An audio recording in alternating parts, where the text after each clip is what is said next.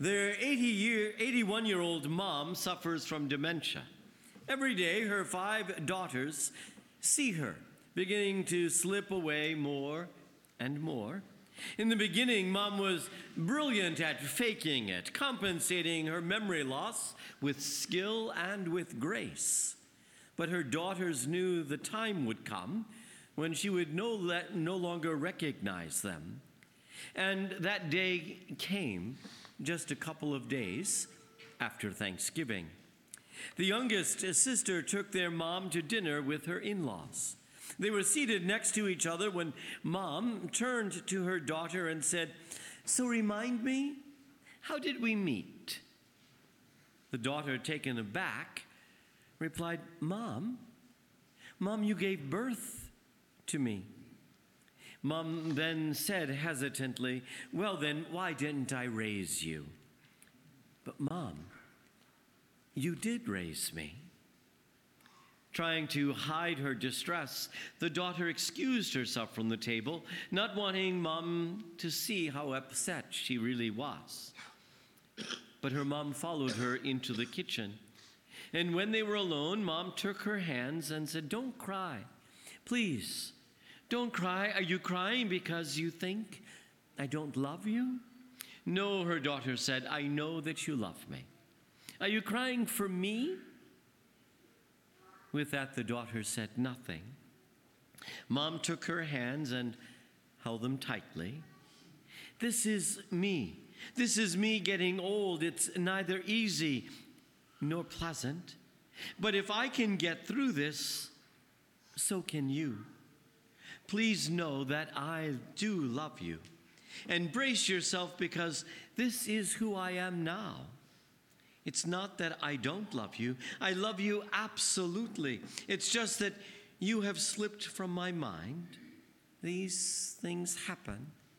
And this thing, this thing will happen again and again, but I love you. I love you so much. Honey, I don't know your name right now but you must trust that I will always know exactly who you are. So do this for me. Tell me everything.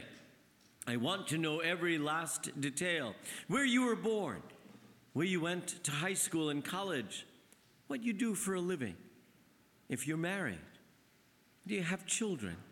Come back to the table now and uh, sit down next to me and tell me all about it.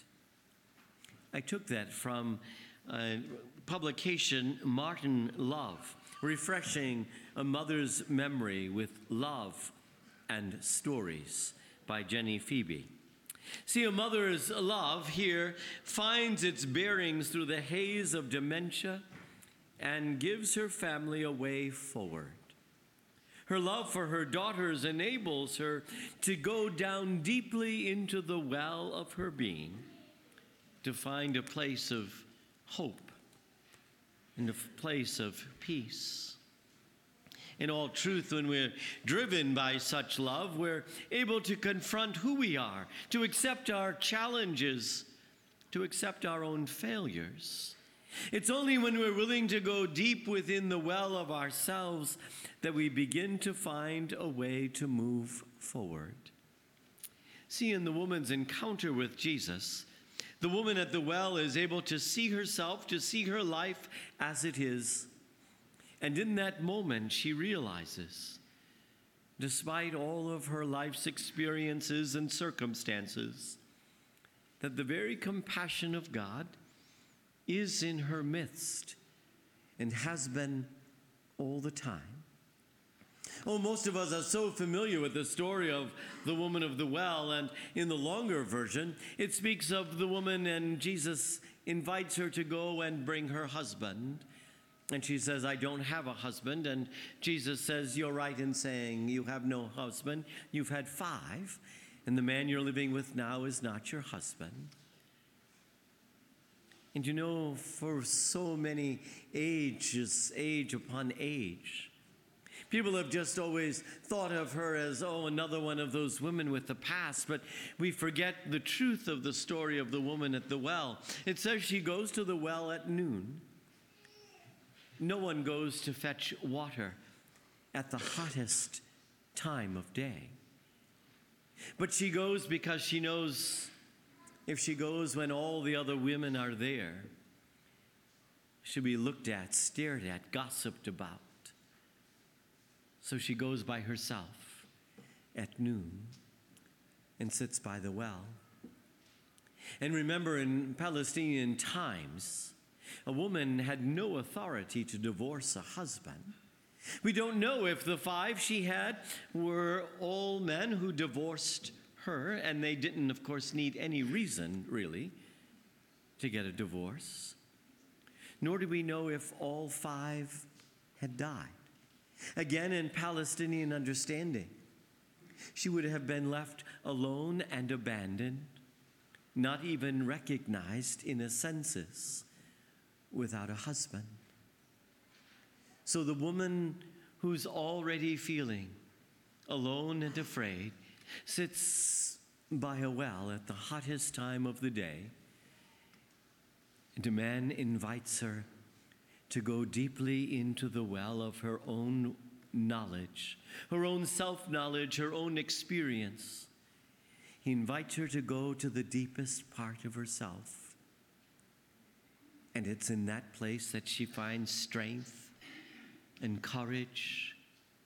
And obviously, it is in that place that she finds hope because she leaves the well to go and to tell everyone else come and meet someone who knows everything about my life. The first of the disciples to go out and proclaim Jesus. The first to go out and proclaim in a God who loves us.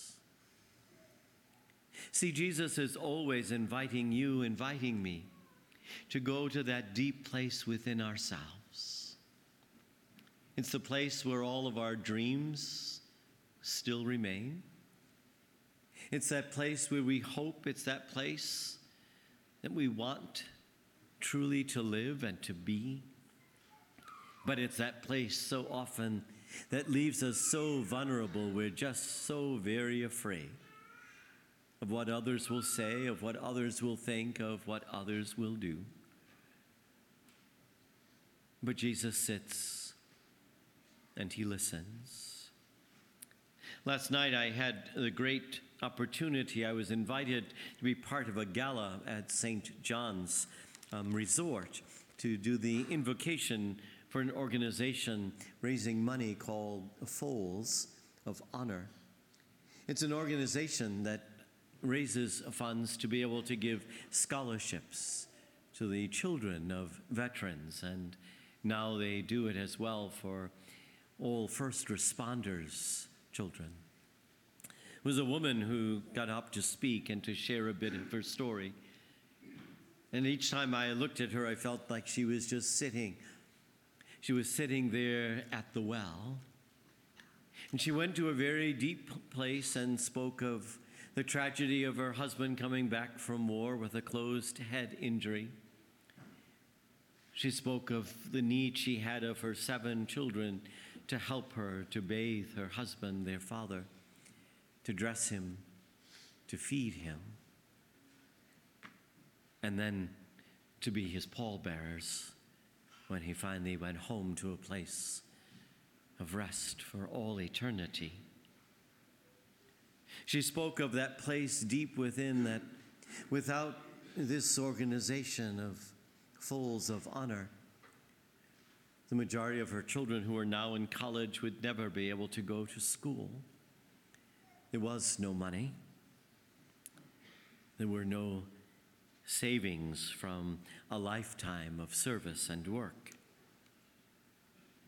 She spoke of how often she has been judged as a single mom with seven children.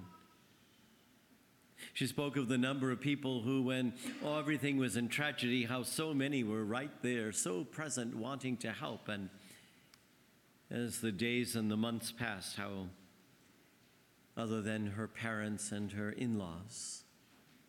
She and her seven children would have been left completely alone without Folds of Honor. And I began to think who are those people in my own life who have sat at the well with me and helped me to go deep within myself and to find hope and courage and strength?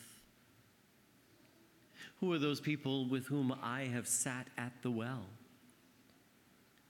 and gave them the courage or the faith that they needed to go down deep into themselves, to discover that it is there that we find the very presence and the power of God. And on this third Sunday of Lent, I challenge you today to think a little bit about who are some of those people, maybe a spouse or a parent or a friend. Who are those people who have sat at the edge of the well with you and empowered you to go to a place, maybe where you were terrified to go, but with the love of another? you were willing. Once you think of that person or those people, I ask today that you hold them in your prayer all day. And then I challenge you on the second side of that is to think of who are those with whom you have stood at the edge of the well with. Who have been those people whom you have given courage and strength and love to. Think of them, pray for them. If you're able, maybe reach out to them with a note or a card, a telephone call, that you're thinking about them. Do you remember them in your heart? And you hold them in your love or in your prayer?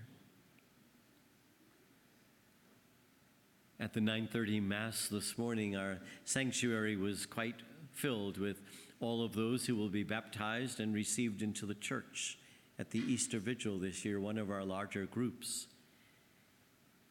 And today, as that first scrutiny, as they stood in front of me and promised that they would open their hearts to the power of God and recognize that that same scrutiny, that same prayer is the same prayer for you and for me. That God might come and touch our lives and come and touch our hearts and sit at the well of life with us. And remember the things of old, the hopes and the dreams Oh, we remember the challenges and the failures. But you and I gather in this place of faith because we remember the one who loves us and the one who has been with us and the one who promises to be with us always, even till the end of time.